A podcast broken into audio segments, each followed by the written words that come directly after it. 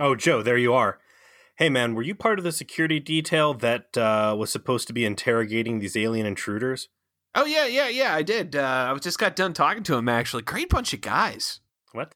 Yeah, really friendly. Just a delight to talk to. Got to know. Okay, one so you didn't have to waterboard any of them to get the information out then. Oh, heavens no, no. They they were happy to discuss their circumstances and do everything they could to help us out in this kind of weird circumstance we find ourselves in. Kind of weird circum. Dude, this is an invasion. Where where are our dudes at? Why are they here? What do you mean? I hey, listen, they're as confused as we are, and you know what? They've they're so friendly and helpful that they volunteered to actually familiarize themselves on ship systems. They could help us with the search while we're a little short-handed. Yeah, my ass. Hey, what'd the lie detector say? What do you mean lie detector? Oh, I mean you hooked him up to the lie detector, right? Oh, we just we just had a conversation. Joe, these guys are abducting our people and very clearly trying to take the ship over. No, they're not. They're they're just strangers, friendly alien strangers that just are kind of appearing on the ship while our people are disappearing. I'm sure it's some sort of random space butthole that is responsible. We'll fix it. Hicks down on deck three told me that he saw four of them standing around with a homemade map of Voyager that they had tattooed on one of the guy's back with a big X over the weapons locker, engineering, and the bridge. Well, you know, they are busy mapping out different locations that people have appeared and disappeared as part of their assistance for us. And, you know, I don't understand their culture real well, so maybe that's just how they, you know, record information. We have to be sensitive to other people's cultures in the Delta Quadrant. It's a weird place. Joe, now's the wrong time to be woke Starfleet. We are in the middle of a major invasion, dude. The chief engineer is gone.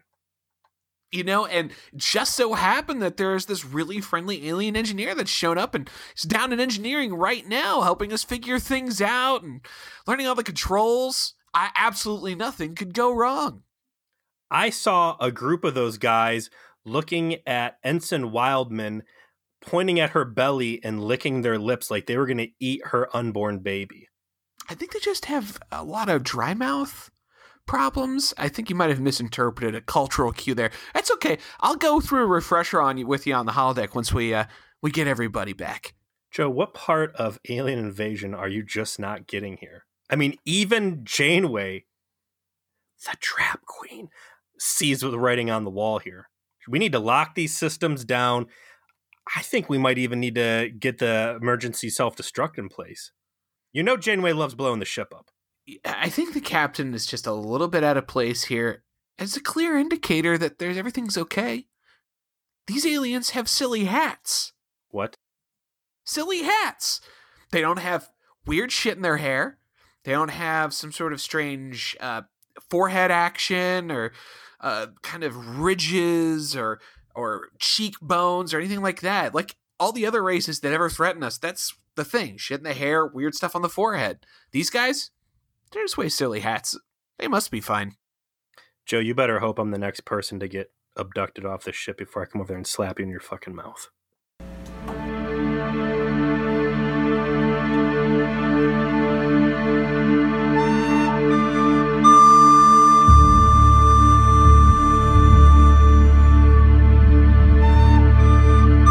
Welcome to the 66th episode of Future Please, a hateful voice for the Delta Quadrant. My name is Joseph. I'm Peter. Can you believe that we've done 66 episodes of the show? Not counting right. live streams? That's right, man. Order 66, kill all the Jedi. This is the good one. this is Palpy's choice over here. And speaking of good ones, how about that for just the smoothest of segues? What did we watch this week? So, I'm sorry, did you say good one? So listen. You're ready for an argument, folks. Season 3, episode 24, Displaced. I, I want to go ahead and call it out from the beginning. We need to have some kind of theme song or uh, visual or, or audio cue that we need to pipe in whenever there is there is a Voyager episode in which our heroes wind up in some kind of space prison because it's almost every other fucking episode now. Tried and true. Uh, there are quite a few tropes that we've established that get covered here. Miraculously, we don't end up seeing a shuttlecraft, but I'm guessing now that I'm thinking about this episode as a whole, this was probably a low budget episode, huh? Yeah, there was definitely some reuse. Um, they did use a variety of sets. They all just look cheap as hell. Mhm. Um, I uh, I don't think I've watched this episode in 20 years, so this was an interesting experience to go back through. Because at this point, we're the next one's going to be the Maquis Uprising episode, and then we get into Scorpion, which I'm guessing is probably going to be pretty special effects heavy. So this is like the the lull, the financial lull before the the big budget SFX storm. Yeah, I gotta gotta save those ducats for when you're gonna have your big Borg throwdown at the very end. So, under understandable in that regard. Uh, what is uh, also understandable is a, a good bit of continuity at the beginning because our opening scene is B'Elanna paying off the bet during the flirty interchange that she and Tom had during the previous episode about how they were going to go do uh, Klingon calisthenics and they're exiting the holodeck with B'Elanna carrying a bat'leth looking real pissed off and Tom trying to convince her it was a good time. I will say I love the uh, civilian workout gear. That's actually well designed civilian clothes. Well, it's very clear that Tom Paris shops at H and M. B'Elanna, of all the times we can shove a woman in just skin tight spandex cat suits, Kes, I'm looking at you. Although hers are usually velvet. Instead, we've got B'Elanna in these loose fitting, what I can only describe as Jedi robes. Yeah, she's kind of got this uh it's one of those vests except it kind of comes all the way down to the knees. It is odd, but I kind of like it. It's better designed than a lot of the other clothes we've seen them wear. It's not Chakotay's drug rug, you know. I was It's just a little about bit more elegant. on the these guys are level. definitely these guys are definitely dressed better for the occasion than what uh, old Chakotay brought out. So the the continuity and there's a fair amount of it to go around. There was certainly a lot in the last episode, Distant Origin, which uh, I was listening to that episode yesterday or this today and yesterday. Um, that was a great episode. I, I don't know if it really came through in our podcast, but there was so much to talk about, and I think that's really where I'm pulling a lot of my joy out of Voyager. Is you know, it doesn't have to be the best script, but I think if there's some some meaty thought on the episode's bone for us to chew on and say what if and kind of flesh out, those are the ones I've really been drawn to. Um, but continuity. It is just like a switch has been flipped somewhere in the writer room or the production team. I don't know in the executive suites, but I would be very interested in seeing what series of events played out to suddenly change Voyager's ability to reflect on its own past. Yeah, they seem to do everything in their power not to for the longest time. And I I want to say the last half of this season, they seem to be more leaning into it now. Mm-hmm. Uh, episodes about time travel that reference the past events accurately. Uh, you know, it, it's it's been good. It's been a positive. It's been a value add. It makes it feel like more of a, a show with a continuous story than a series of bottle episodes.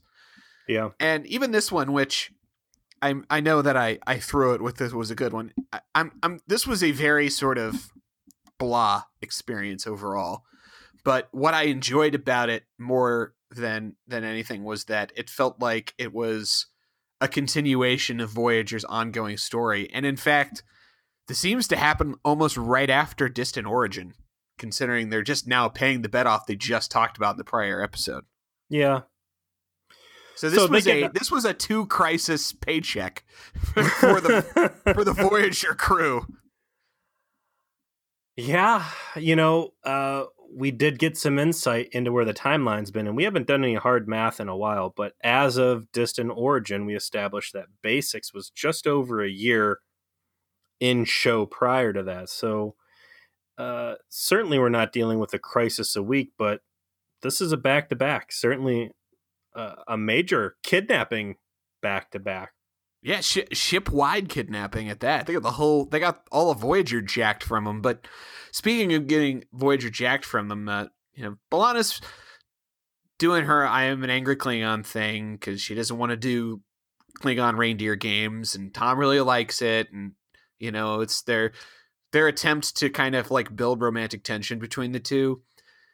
I, you know, one of the big criticisms of Voyager uh, in terms of his character development is that they tried to make this happen, and and they eventually just force it. Right? They just make it happen, and I think that in their in their first foray into building romantic tension between them in Blood Fever, I felt like that was well done. Yes, the, the actors were kind of in the zone with that one, and they made some chemistry happen there that you bought it.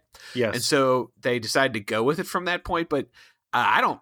It's like the opposite of of chemistry in this episode between the two of them. I think they did more in distant origin with side conversations of him ribbing her about her trashy romance novel than all of the scene dedicated scenes that that this episode got. But we get cut out of their their boring little argument by the sudden appearance of a very frumpy looking man in and I tried hard, Joe. I put the TV on pause and I was like, this is an awful costume.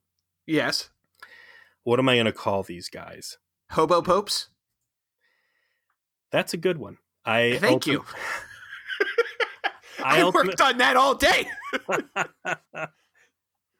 I I said all right, they kind of look like Lego peasants, like medieval set Lego like, peasants from the, the castle collection ultimately I decided to call them the sad sacks because they're all very sad and they are certainly dressed in what appears to be sacks.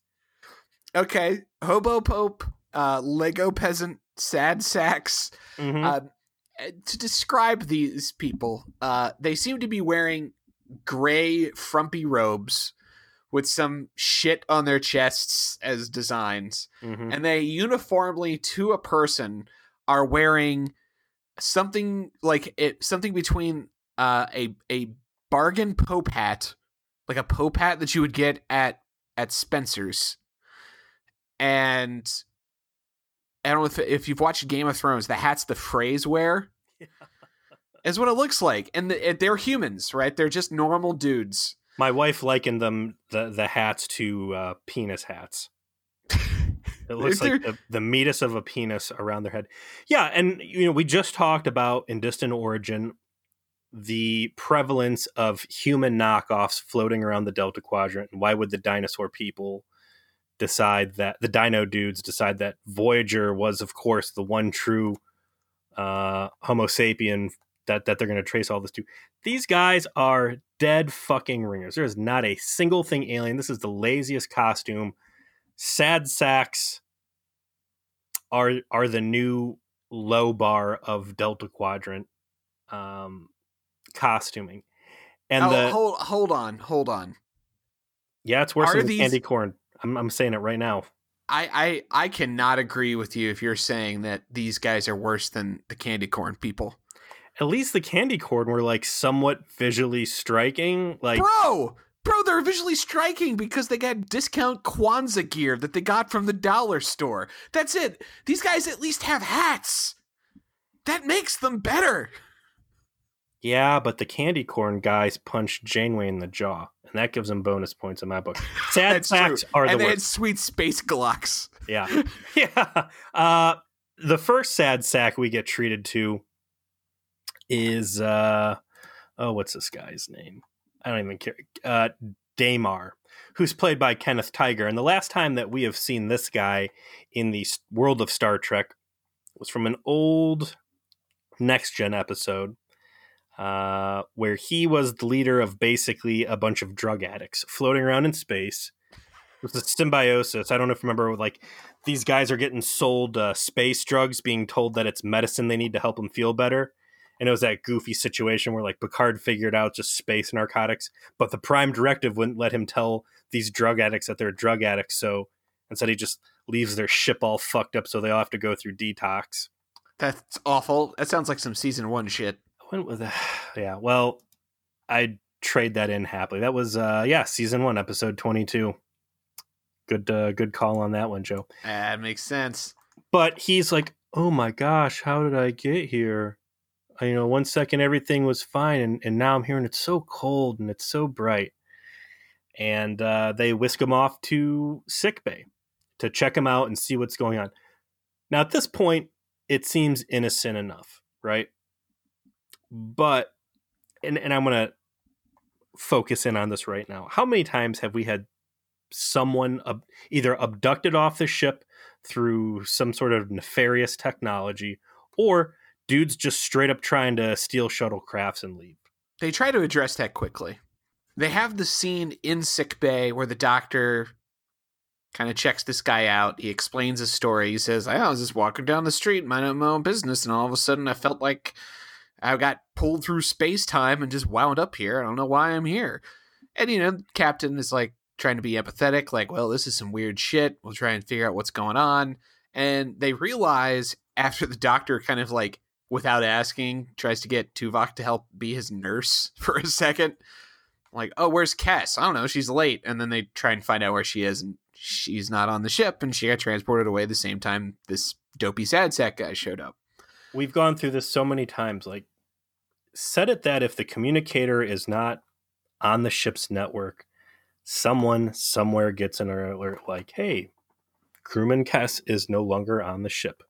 Oh, hey, you got to build that dramatic tension moment, man. I know, but we just how many times have the, so many we've times. seen the writers' notes where they talk about like how hard it is sometimes to write around the super technology of the 24th century to create tension in a 45 minute episode. I get it. The the struggle is real. That's why there's never subdermal communicators except when the plot calls for it, right? like we've been down that road a couple times. Same situation here. The the com badges don't tell you when people leave because that would eliminate the moment that you have here where you're like, oh, Kes is gone. There's people being transported off too. Bah, bah, bah. I'm not even going to do the sound effect. It's so stupid.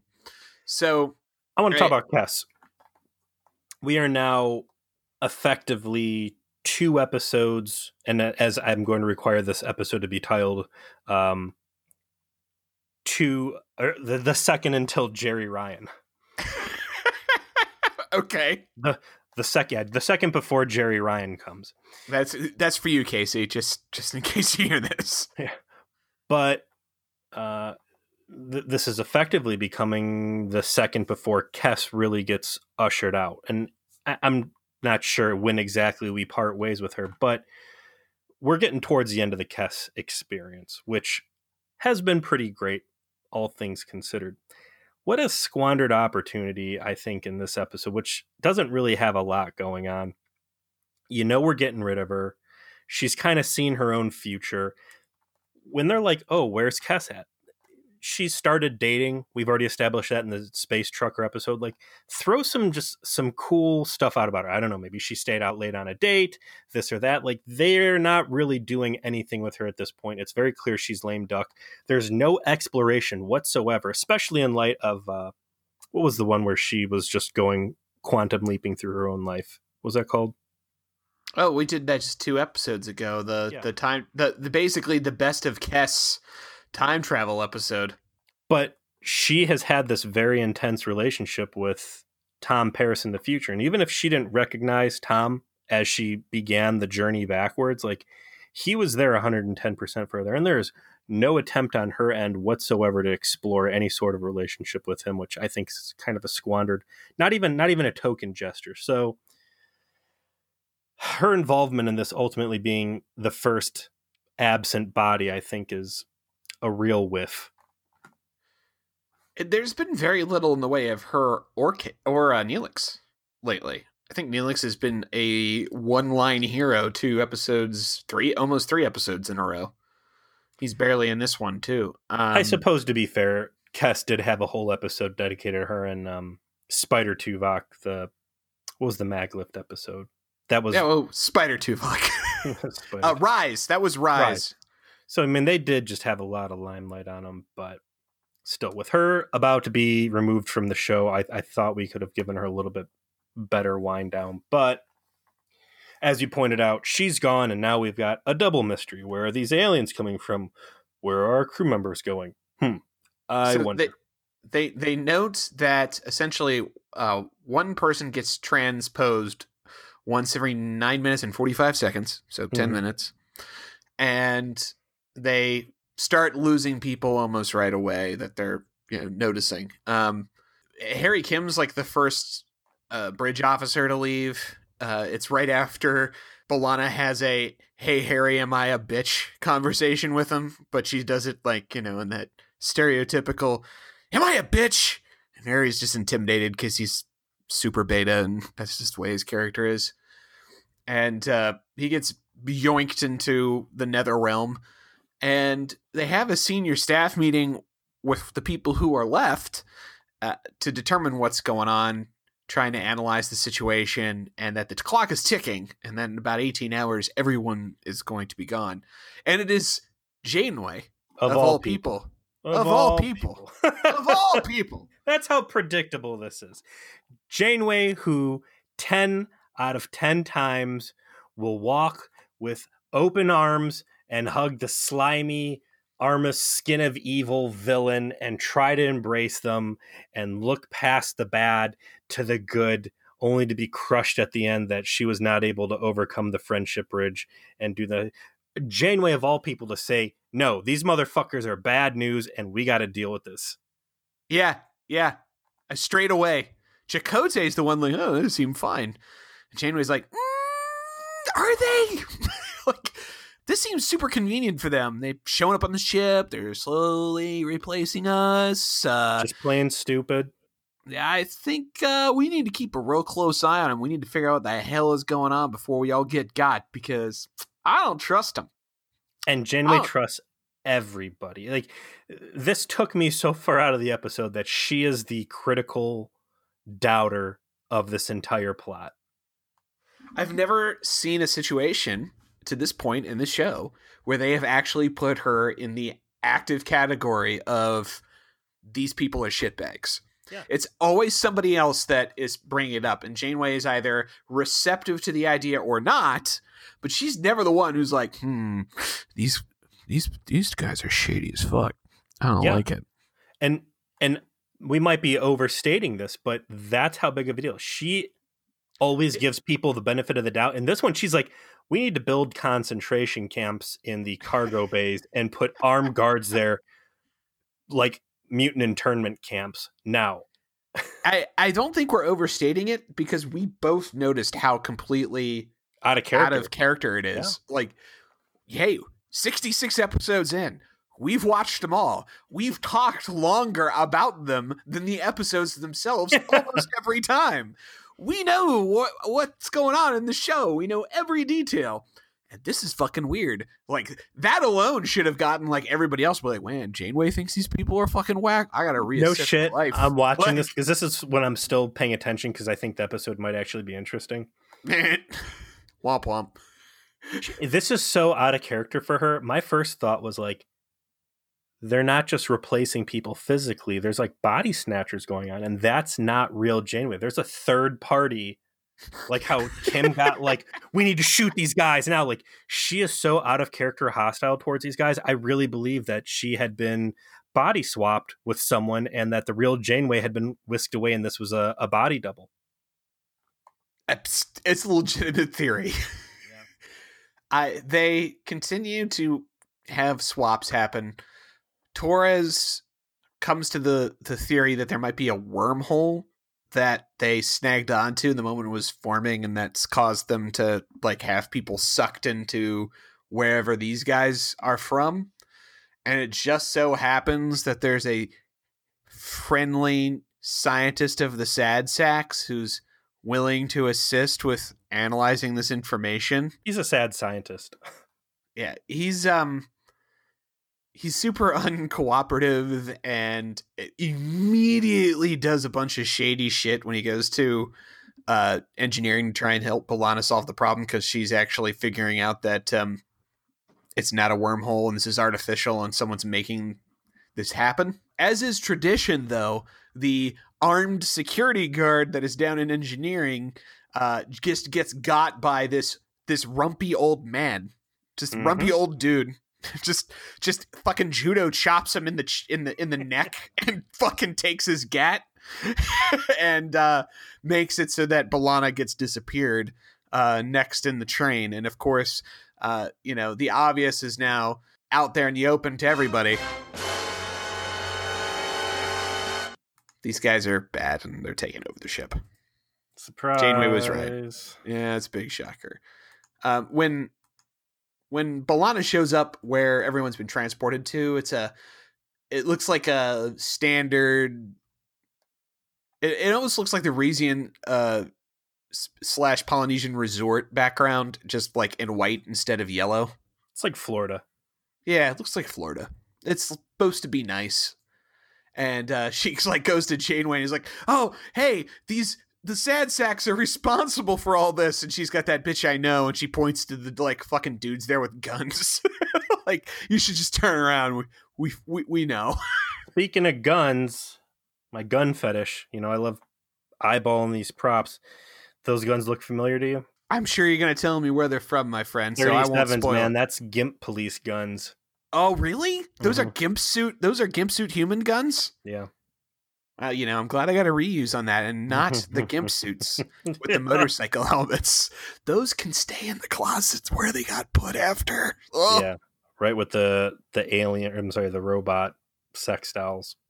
oh, that was, there's a. Ugh, ugh, there's so much ball sweat just between the two of those. Eh, Yeah. Anyway, all right, all right.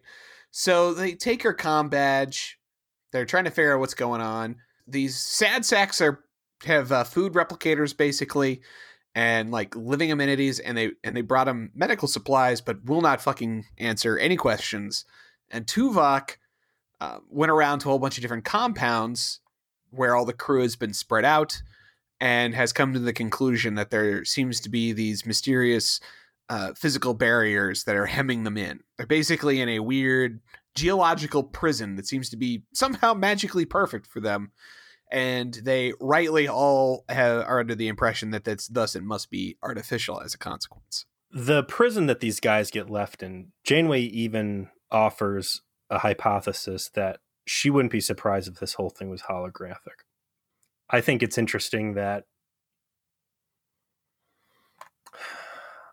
again, jumping back to season one, uh, next gen, where we really start introducing the holodeck and what it is and wasn't, we see a couple design jumps, and they're surprised at how realistic it can seem. But I'm curious at this point in the Voyager technology tree if your average Starfleet person is able to tell the difference between real versus holodeck. And I would have to think, yes, like even if these aliens do have like super fantastic technology, there's there's got to be something that kind of sets that thing apart and it's interesting to think that they could be tricked into a holographic prison like that. I completely and absolutely agree that these 26th century space people who are used to being surrounded by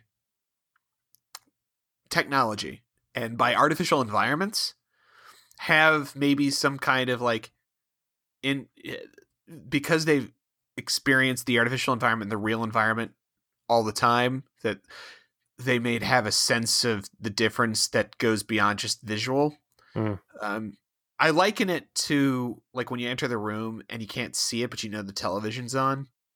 Yeah. You get that like a feeling that electronics are on somewhere in this in the in and that might something like that might be what clues them in. real sunlight versus um, certain lights, a genuinely cold room versus something that's been air conditioned. And I think really now that I'm I'm putting my mind into it, I think the best way to play the game of is it holographic or not is to lick it. lick the bench, lick the plant, lick the rock. It's the only way to be sure. I that that's going to be my go-to. If I ever think that I might be in some sort of a holographic situation, the tongue's coming out. So, licking the holographic emitters aside, you know the the folks on Voyager are led by Chakotay, and it's basically background extras that are left. There's no mm-hmm. no named crew left, Like I said, it's a cheap episode. and some of them actually get lines, which is which is for some of these people the only lines they get in the entire series, and some of them show up again, like as continuously as background extras. This is like their moment to to get that sweet IMDb credit, and they have gotten wise now to the fact that the sad sacks are behind the disappearances because uh, Chakotay goes to the cargo bay and finds they're all gone. I think he, he gets alerted that something's up because someone finds the useless ass security guard who got judo chopped by an old man in engineering, and he's like, "Oh, fuck." So they, he, he you see a, a I guess a desperate uh, last ditch effort on the part of all the background extras to hold the ship, and they all just kind of getting uh, hot game run on them by the uh, the sad sex. And the only one who actually puts up a real fight uh, is Chakotay himself, who actually does cool terrorism shit for like the first time ever. With zero it's... mention of the Maquis background that he has. And this is a big thing I want to get into. F- finish up your thought and then let's jump on this. Yeah, he goes all around the ship. He's pulling like systems apart. He's blowing up, you know, EPS conduits. He's taking main power offline. He's a one man wrecking crew sabotaging this ship in essentially like the last 10 minutes that he has, going like from spot to spot. He, like, he knows exactly what to do to fucking get this. Now, I didn't need them to explain. He probably knows how to do this because he's a fucking terrorist. So he knows how to sabotage Federation Starship. But they may be a slight mention, a reminder to the audience that you know he puts on his old solid snake bandana, says "I'll I do it for Lon," and then you know goes on his his spree. I won't drag us down that emotional hardship of wishing that Lon was back with us in yet another perfectly crafted situation that he would have flourished in, but. We've seen some pretty cool firefights on the show at this point. The best of which being uh, the Chakotay Oregon Trail astral projection fight where the where Tuvok was evil and the wide dispersal beam firefight on the bridge. This episode has the worst firefight on the bridge. Oh yes, it does. Oh how my you, god. How do you make a gunfight in the command center so boring? I I, I think I missed it because I'm like talking to my wife instead of bothering to watch this gunfight. It was miserable.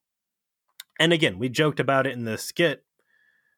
At no point, even when Janeway's in there saying, "Hey, we need to start locking, you know, putting these guys under lock and key," is anybody's like, "I'd rather blow the fucking ship up than hand it off to weirdo aliens." And we go for that auto destruct button at the drop, at the literal drop of a hat any reason Janeway's got to blow the ship up, especially if it's a situation where the uh, you know you, are dealing with an alien invasion factor, be it the Kazon or even uh, the Vidians. She's ready to blow that motherfucker up. Here, nothing.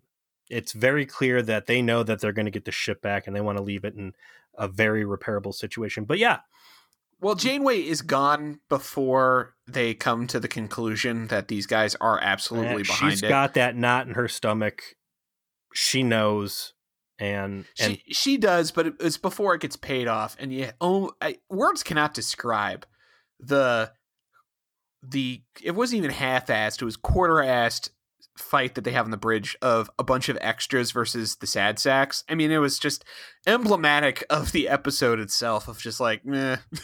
I also think it's interesting. People that- are just standing around and just get shot. Like the one extra who's got lines, like shoots one, but it's just standing in the middle, like you know, like come come at me, bro, and they don't they end up getting everybody. It's just it's it is just what it's just so stupid. You it's like I can't. Why why did they shoot it that way? Was that your best take? Really? The sad sacks are also a bunch of ugly old men and and very mediocre looking people. Even the space Amish from Tuvok in charge were more attractive people than the actors and actresses that they have uh, portraying the the villains in this. So yes, they look like regular humans. If you're not drawing out of an attractive Hollywood casting pool, and watching a bunch of old men wrestle the control of the ship away is sad. The biggest miss in this episode for me is this is a great situation to point out the difference between the Federation and uh, I'm sorry, Starfleet and the Maquis, because like you said, in this point in the plot, it becomes imperative that they handicap the ship so when it does fall into the wrong hands, since they're not willing to blow it up, that it's a useless turd. And Chakotay does a great job of that. But I would have liked to see the rest of the crew identify some other Maquis people and show them just outclassing the Federation when it comes to wrecking shit. And later in the episode, we're going to see the the prisoners, the Starfleet prisoners, start fashioning their own weapons, like MacGyvering together what at first appear to be lightsabers, but are in fact like steampunk phasers. And it's Tuvok doing it. And it's like, this seems so right up Maquis alley. Why is it not the Maquis kind of proving their worth to the crew? And even yeah, like improvised weapons, guerrilla tactics, jailbreaks. These are the things that you have terrorist coworkers for. Yeah. Like, this is where you're like, hey guys, listen, uh, it's your time to shine. it's like, go get them. Let's talk about the scene right now where they're building the hobo phaser. It, Two- well, like, I want to. I want to. Ex- one other thing I want to say before we explore the hobo phaser, which is just amazing all on its own. Um, we have heard these guys referred to as a bunch of murderous malcontents by Chakotay himself in the past, right? Mm-hmm. Like they have said on screen, like their biggest defender is like these guys are just kind of they got into this because they wanted to fucking get some dirt on their hands. Like that's not dirt, who blood. Yeah, Lon Suder. We joke about it as a fucking serial killer. And then they did say like we always thought he was a little like close to the edge of crazy and that was like the big thing in that episode where the where B'Elanna and, and Chakotay sort of like look at each other when it's brought up that Lon might be involved, and they're like, uh, uh, he probably did it. like he's uh he's got the for real fucking murder eye. I uh, and, I want to say And Janeway is like, you didn't tell me this fucking shit before. The fuck is wrong with you? Well, we like, didn't want you we, to kick us off on the nearest planet. I think that scene you're talking about where where B'Elanna and Chakotay both look like they just shit their pants. I think that might be my favorite moment in Voyager history period. It was such good physical acting. It was just it was everything I, I want Voyager to be in, in one moment. But no, the best physical acting was Chakotay rolling his eyes when he got told he had to take Neelix in Twisted. He's like, ah, fuck. that was the best physical acting, aside from maybe the Dolby punch. God, still involved in a lot of these. L Train, man, come what a fucking what a legend, Ghost Rider, just coming out of nowhere. Dude's a fucking ninja, stealing all the all the. He, you know, he's he's got to charge up his laser. That's what it comes down to. Speaking he's, of lasers, let's talk about the hobo phaser. Well, okay, so so their Voyager is, in arguably its third worst predicament ever, right?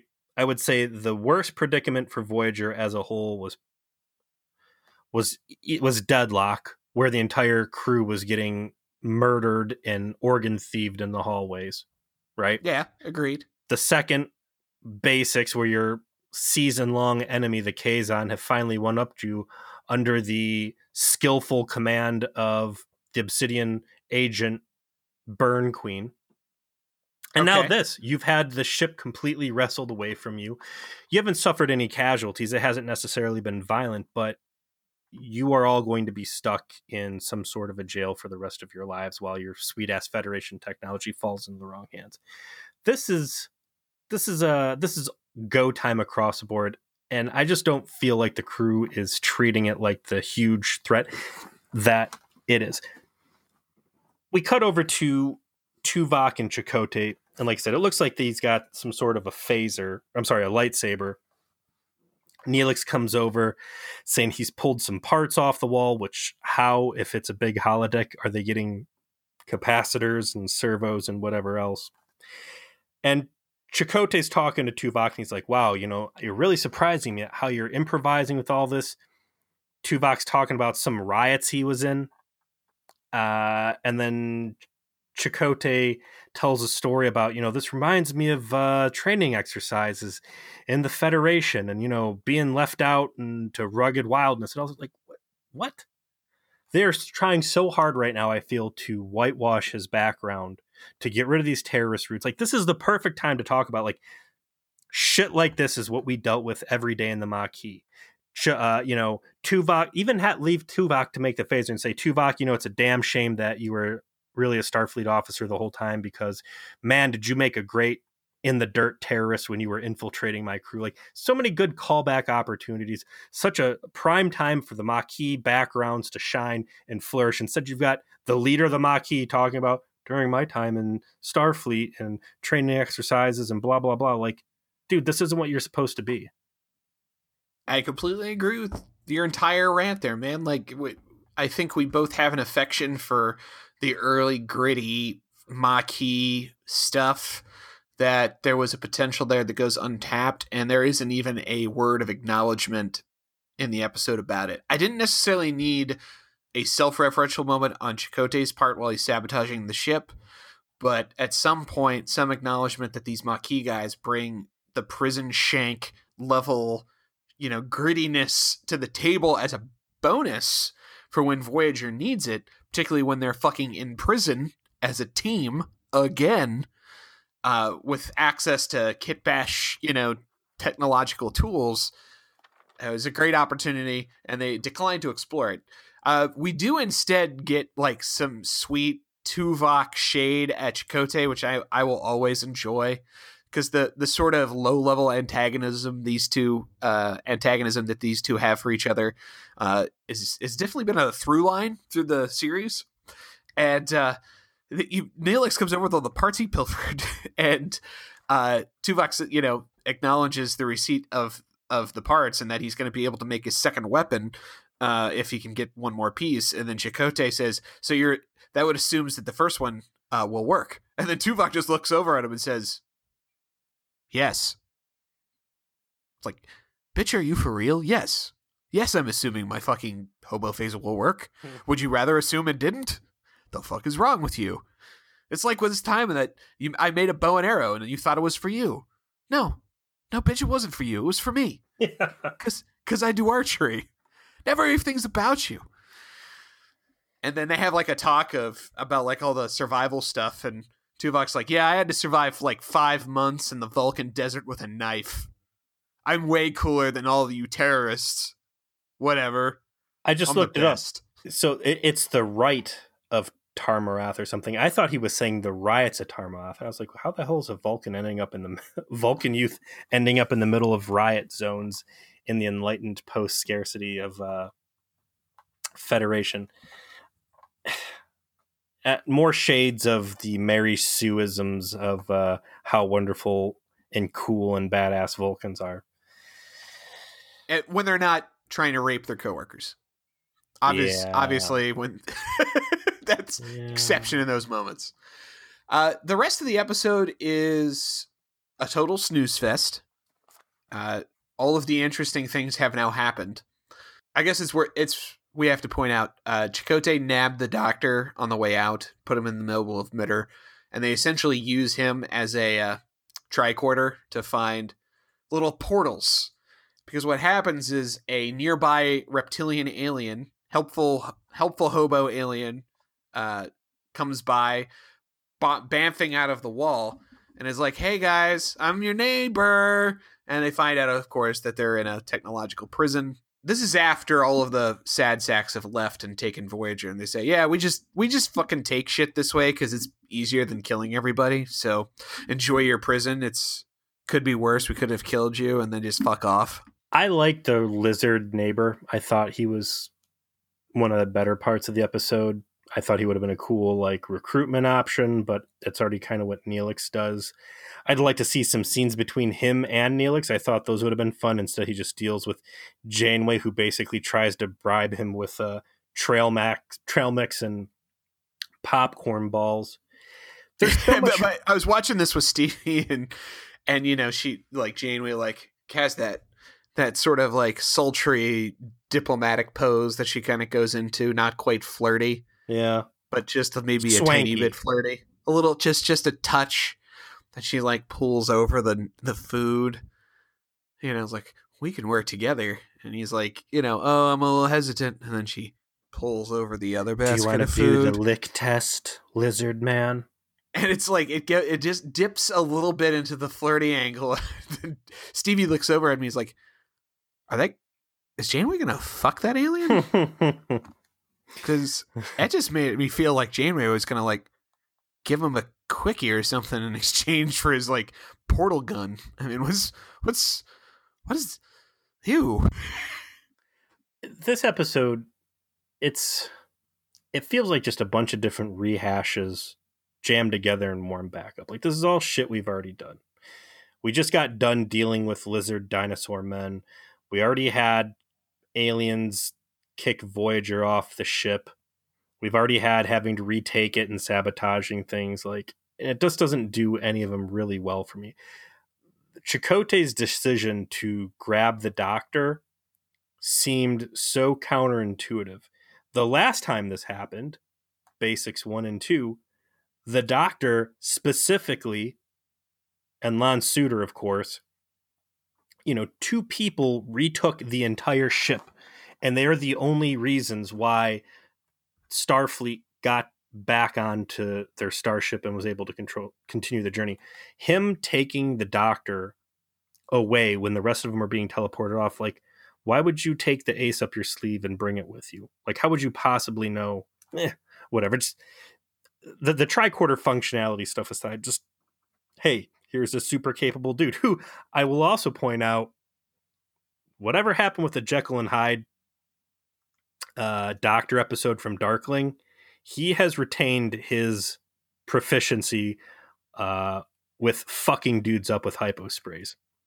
When the sad sacks are trying to force their way into the med bay doors like zombies, and Chakotay's working feverishly to try and get his program into the mobile uh, holo emitter, the first guy kind of sticks his head through the door, like, oh, we see you. And the doctor just gets right in there with a Yeah. ninja and takes him out. It's like, hold on, I I got a chance to to to inject one dude with some shit that I don't know might kill him. I don't Hey, actually know anything about their physiology, really. Hey, this could be murder juice. uh, real quick, full disclosure before you take my transporter with you to wherever the fuck you're going, um, I've been lying this whole time. Evil doctor is still in me. I just took my dentures out. Uh, I've just been chilling, waiting for my chance to kill all you guys, but uh, I'm here. I'm willing to kill.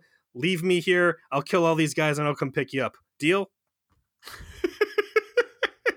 and then just freeze frame on Chakotay's face as he's like slack jawed and gets teleported away and then goes back into like, uh, hey B'Elanna, did you ever actually run that deep scan on the doctor?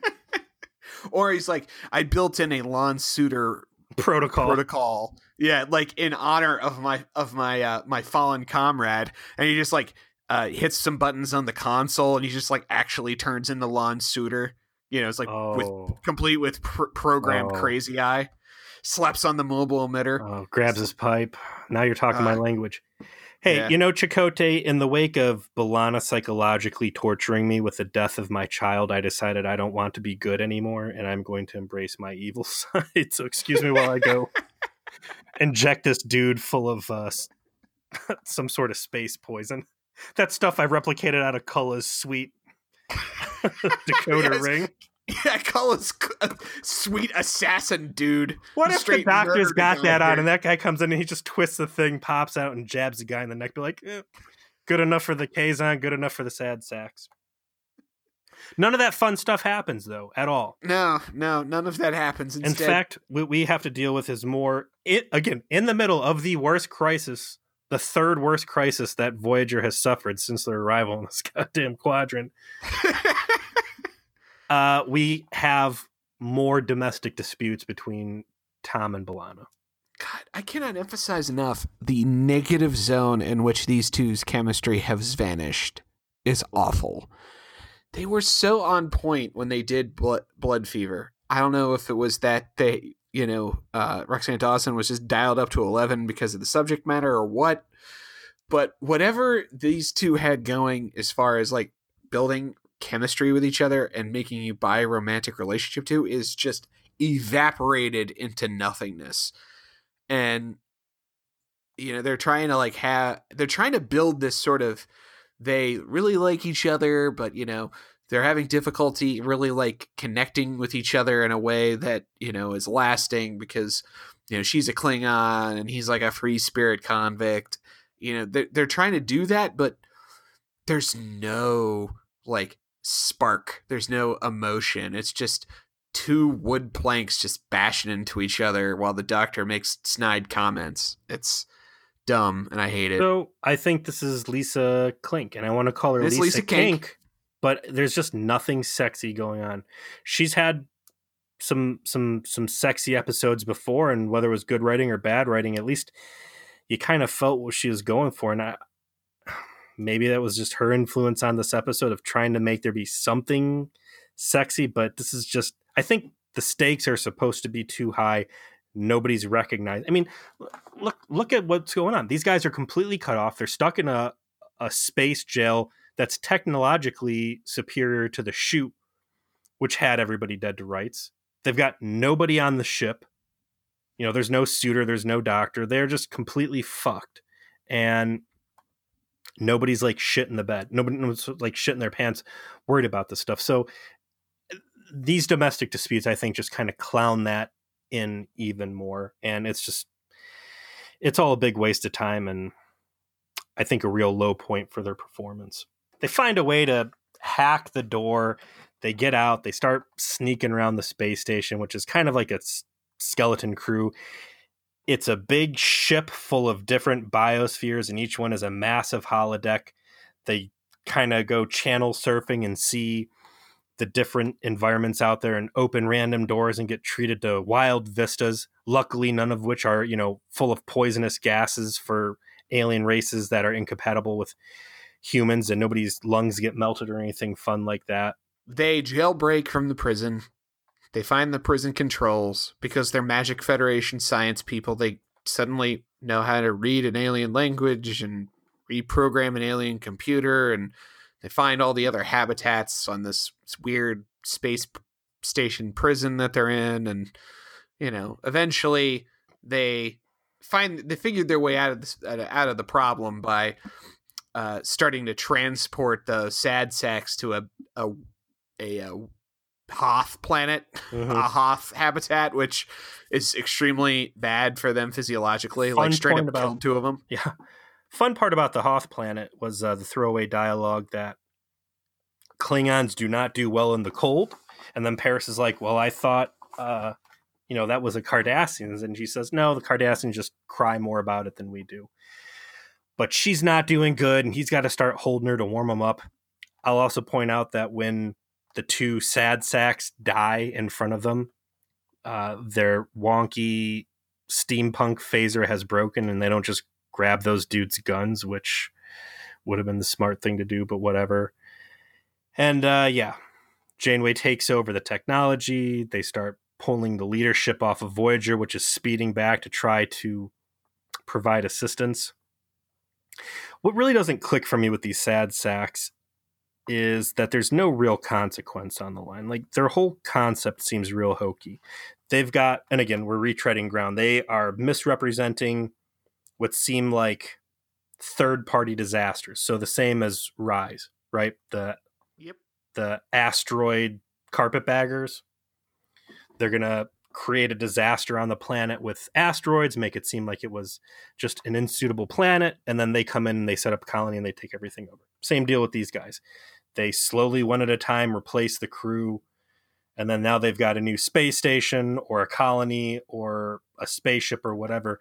But they're just putting all these guys on this big ass vessel. Like if you can build a huge holodeck vessel that's going to house thousands of people for essentially the rest of their lives, what do you what do you need to go steal other people's ships for? You obviously have like I- wild technology. I'm really glad you're bringing this up because there's also my complaint as well. The idea of these guys like showing up and using their dopey, oh, we don't know what's going on shtick to like steal people's stuff is not itself a bad idea. That could be quite a good idea, particularly for like a bunch of space con artists or, you know, space gypsies or whatever. Like, I, that would be neat. But the. They don't do anything to explain why the hell they have to do this other than they just don't like fighting. I I came up with this whole idea in my head after watching the episode of like, what if? I mean, they're right on the border of Borg space, right? We know that they are. They know that we are. The show knows that they are. So what if they're like, this is how people like Delta Quadrant's already wild enough, but on the edges of where the Borg are, it's every fucking man for themselves.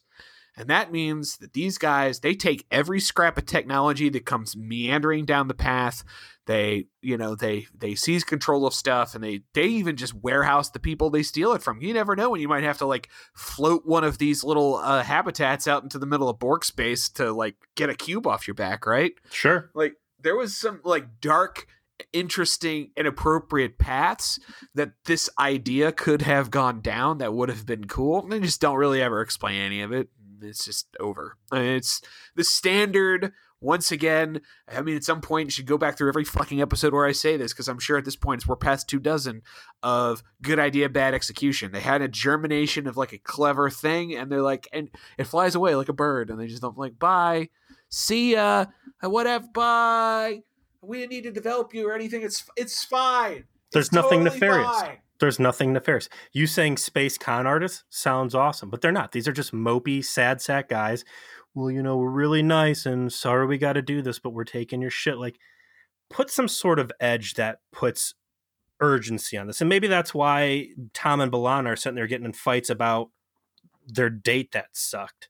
And maybe I don't want to talk to you anymore. it's because they're just in a little paradise. Like, okay, uh, put the hidden agenda. By the way, the the biosphere ship is flying back to the Vidians, where you're going to be sold as slaves for parts. And that's our thing. We go out and we acquire technology and we buy protection from the, you know, rest of the Delta Quadrant by slave trading people. Sure, now these guys are suddenly interesting. Now there's a reason why I want to see Voyager fight hard to get out of there. It, it doesn't exist. And also, too, They didn't. They didn't have to do much to make it interesting, and they did nothing. These guys come off as two dimensional because there's nothing to hang on to. Like a lot of times you've got uh, bad guys that are bad for no reason and they seem like they're two dimensional. These guys are just so flat and boring they're two dimensional. Um, and then the technology scale in this is crazy. So Janeway gets the upper hand. She starts stunting on these guys. She gets the sad sack leader with her on Hoth, and she's like, You're going to turn my ship over and blah, blah, blah, or else I'm going to leave you to be in the cold. And he's like, No, fuck you. And then she's like, Well, I already did this with the space clown. I'll see you later. No, no, no, wait, wait. Okay, yeah, sure. We'll let you enslave us. And then she's going to return everybody to their home colonies or whatever, which what's the impact that's going to have on the Delta Quadrant? A bunch of people coming home. Is that going to buy her some some credit on uh, next door? Who knows? But you got two huge acquisitions as part of them taking over this ship, and I would say I understand a lot of time if they're not willing to steal people's technology, but in this case, to the victor go the spoils of war. Uh, they tried to steal your ship. Help yourself. You've got this wild ass transporter technology where you can beam people off of a ship from light years away, right? Super far away. Like how how valuable is that? And I think that'd be something really cool is that when Voyager comes home to the Alpha Quadrant, that they've brought all this amazing information, knowledge, and technology with them. So you've got the most powerful transporter technology ever, and some crazy ass scanners. Because this little uh, con job that the Sad Sacks run is fully dependent on the fact that we are going to prey on cultures and vessels that are not going to fuck us up out of the gate. Because if you pulled this shit on the Klingons or the Romulan or Ferengi or anything else, your ass would be getting shot and probably eaten. But you know, they knew that the the Federation was nice, hippy dippy, and was going to let them run this game until it was too late. That means that they had the ability to scan and observe and pry into databases and basically remote, ha- which they even say in the episode. You know, we already know how this stuff works because we've we've observed their systems from super far away. So you got crazy sensors, you got crazy transporters, and I'm guessing that's the last we ever hear of either of these things because they just don't acquire the technology for themselves. Well, you nailed it. I mean, I don't know. There's nothing else to say. You said because you said it all. Um, this episode is not the worst because the worst is like actively hateful. Yeah. Like makes me regret watching it. Uh, it's not even like good bad. It's not like ridiculous and enjoyable as a consequence of how stupid it is. It's just one another in a long line of lost opportunities uh, that is a little worse than some of the others because of no chemistry between your quote uh, your your romantic B plot and a total lack of development of your primary villain. I'm gonna Of say course, Voyager gets the ship back. Of course, everyone gets to go home. Of course, Tom and B'Elanna make up a little bit, and Voyager flies off. The end. I'm gonna give this one a D, which is is pretty low. Like you said, it's not terrible. It's not 37s. It's not Elogium. It's not time and again. But I want to say this is probably one of the worst ones that we've seen in, in season three. And we've been on such a good roll. Like I can't even remember really what's the last legitimately bad episode we've watched. Like the big crime for me is to feel like I'm wasting my time. And I started falling asleep, like not paying attention to this episode. I was like, man, what a weird sensation. Because I've been pretty glued to these Voyagers, for better or for worse. You know, even uh, Favorite Son, objectively a terrible episode, but man, it was fun and the thought experimentation and everything else. But this was just a boring fucking waste uh, that I regret having watched. So- Going back through season three because we're close to the end now, and thinking of the last time we we saw like a, something that was like this a D episode, not the worst, but also not like enjoyably bad or interesting. Like favorite favorite son is a perfect example of good bad. excellent bad. I love. Yeah, ex- excellent bad. Before that was Rise, which I think we just liked. Uh, before that was Darkling, which was again like a- great, a great, good doctor. Good laughs, great right. laughs. Uh, Unity, which was the first Borg, like big Borg episode. Don't drink the Cube Aid, man. Good one. Uh, Blood Fever. Uh, of course, everyone enjoyed the the trip to the Caves of Hell Fuck Palace. Uh, I think the the last like truly like just bad episode we watched was Coda, which was the one that didn't know what the fuck it wanted to be about Janeway having near death experiences. And uh, there's a, a a mind demon that sucks up everyone's souls and shit. Like that was just bafflingly stupid. That's the last time, and that was uh ten episodes ago. Crazy. That's ten. That's more than ten weeks of you and me watching this because we've had a couple breaks in there. It's been a long time, and even Coda. You know, the test of time in my mind is when I look back on my notes and I listen to you talk about these things. Like I cut all the bullshit about Coda out. I just remember there are mind parasite hell demons in the Delta Quadrant. Do not go in the white light. Like how fucking wild is that? Even even knowing that that is now canon is, is some sort of redeeming feature. But this thing is just like, yeah, there's super good transporters out there, and uh, Voyager just squandered it. I think you'd have to go all the way back to the Q and the Gray to get like something that was just angry. It just made us angry, right? Like that was just so bad. It made us angry, and that was that was uh the eleventh episode of the season, and this was the twenty fourth. So. I think Voyager had a pre- has had a pretty good season three. pretty great season. And I, you know, let's talk about why that is. Mean, We're getting into mess hall top or you know, rip. I, I think if we were to go back and try and find at what point Voyager let itself become start becoming self-referential, that's probably how we started ending up with quantifiable good episodes that are fun and better podcast material and all that other stuff. So that that's going to be some homework for me is to see where do we start self-referring and when do we feel that exact intersection is where Voyager comes into its own. All right, Joe. Can only go forward though. Yeah, what are we watching next week? We're watching the one before Jeri Ryan appears. I'm sorry. Uh watching season 3 episode 25 worst case scenario. We see a very dark and brooding looking Chakotay holding a phaser along with uh the Queen of Burns herself, Seska. Members of the Voyager crew clandestinely, clandestinely participate in a hidden holodeck program where the ship's Maquis members stage an insurrection. So there's a backstory to this that you don't know that I'm going to tell you. I rewatched this one very recently, and in fact, it was re- in rewatching this episode that I finally decided to ask you if you wanted to do this podcast. And it wasn't because this episode is bad. In fact, I would consider this one of my personal favorites.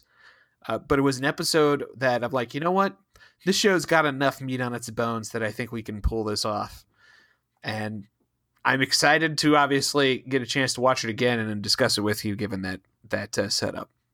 Well, I'm looking forward to it. Uh, any chance to get back in with uh, what's her name, Martha Hackett? Yep, Martha Hackett, good old Queen of Burns Seska. Return of our mascot. Well, not the our mascot is Lon Suder, but return, return of our favorite villain. We will see everybody here next week. Uh, same uh, time, same place. Join us for a review of worst case scenario, and we'll have more to announce for a season three rest in peace live stream that will come after we finish Scorpions. So uh, if you enjoy those, don't worry, one is definitely coming, and we'll talk to you about it later.